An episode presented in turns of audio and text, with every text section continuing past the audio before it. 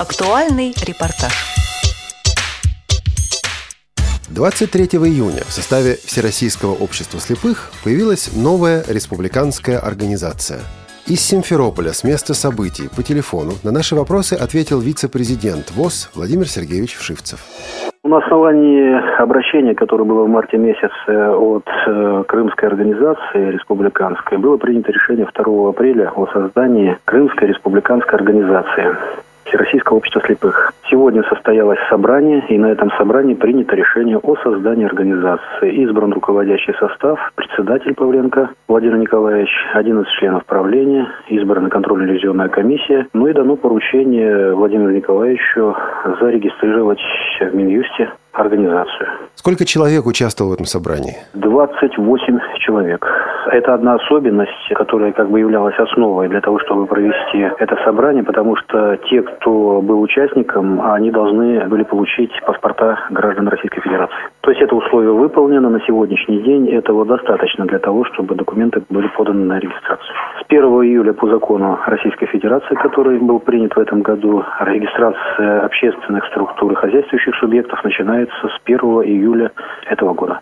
Насколько я понимаю, одно время были разговоры о возможности создания альтернативной организации для незрячих слабовидящих людей в Крыму. Эти разговоры куда-то привели? Нет, э, здесь ситуация в чем? Мы создаем структуру Всероссийского общества слепых. Это первое. Никто не запрещает в рамках законодательства Российской Федерации создавать э, какое угодно количество организаций. Мы говорим о том, что созданная структура будет работать в рамках большого общероссийского объединения. На сегодняшний день это решение принято и показывает, что все-таки есть стремление и желание жить вместе для того, чтобы мы могли решать эти вопросы на общероссийском уровне, все вместе. Правильно ли я понимаю, что собственность УТОС, такая как э, база отдыха и предприятия, переходят автоматически в ведение Всероссийского общества слепых? Нет, это неправильно. Дело в том, что 17 марта э, постановление парламента Крымской Республики было принято решение о передаче имущества организациям, которые которые работали на территории Крымской республики и передать их по назначению. Но я не думаю, что это вопрос быстрый, потому что здесь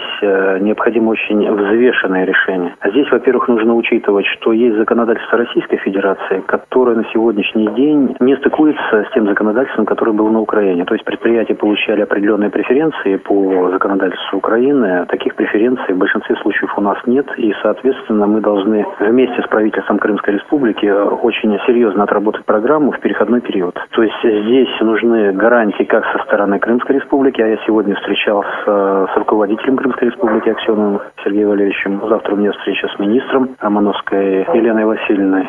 То есть эти вопросы мы будем еще обсуждать так же, как и э, судьбу санатория.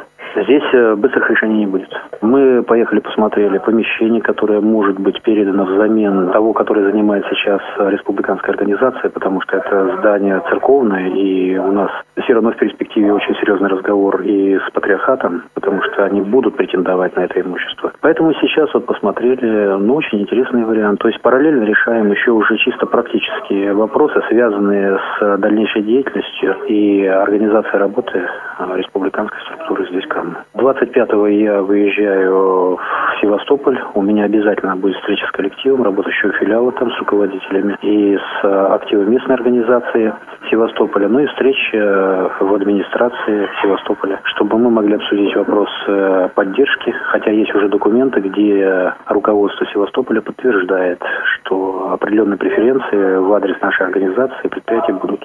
Но будем, как говорится, посмотреть на месте уже. С вашей точки зрения, вот так как вы видите это, находясь на месте, общее ощущение незрячих людей по поводу этого перехода, они рады, они недовольны, они насторожены. Вот те ощущения, которые у вас – ну, я бы сказал так, что единого мнения никогда не бывает. Э, кто-то, допустим, э, отстаивает одну позицию, кто-то другую. Но в целом само создание структуры приветствуется. Будем так говорить. А то, что касается работы хозяйствующих субъектов, тоже разные мнения есть. Почему? Потому что, ну, люди, конечно, озабочены, а как они будут работать в законодательстве Российской Федерации, как э, будут работать те преференции, которые у них были, будут ли они, где гарантии. Потому что я понимаю каждого руководителя, ведь количество работающих не одна сотня, а естественно, люди интересуются и люди беспокоятся по этому поводу. Здесь я еще раз повторяюсь, мы должны очень взвешенно, шаг за шагом подходить к принятию того или иного решения. Если оно будет обоюдным, если оно будет выгодным, если мы получим очень серьезные гарантии, если будут преференции, тогда, конечно, это решение будет приветствоваться.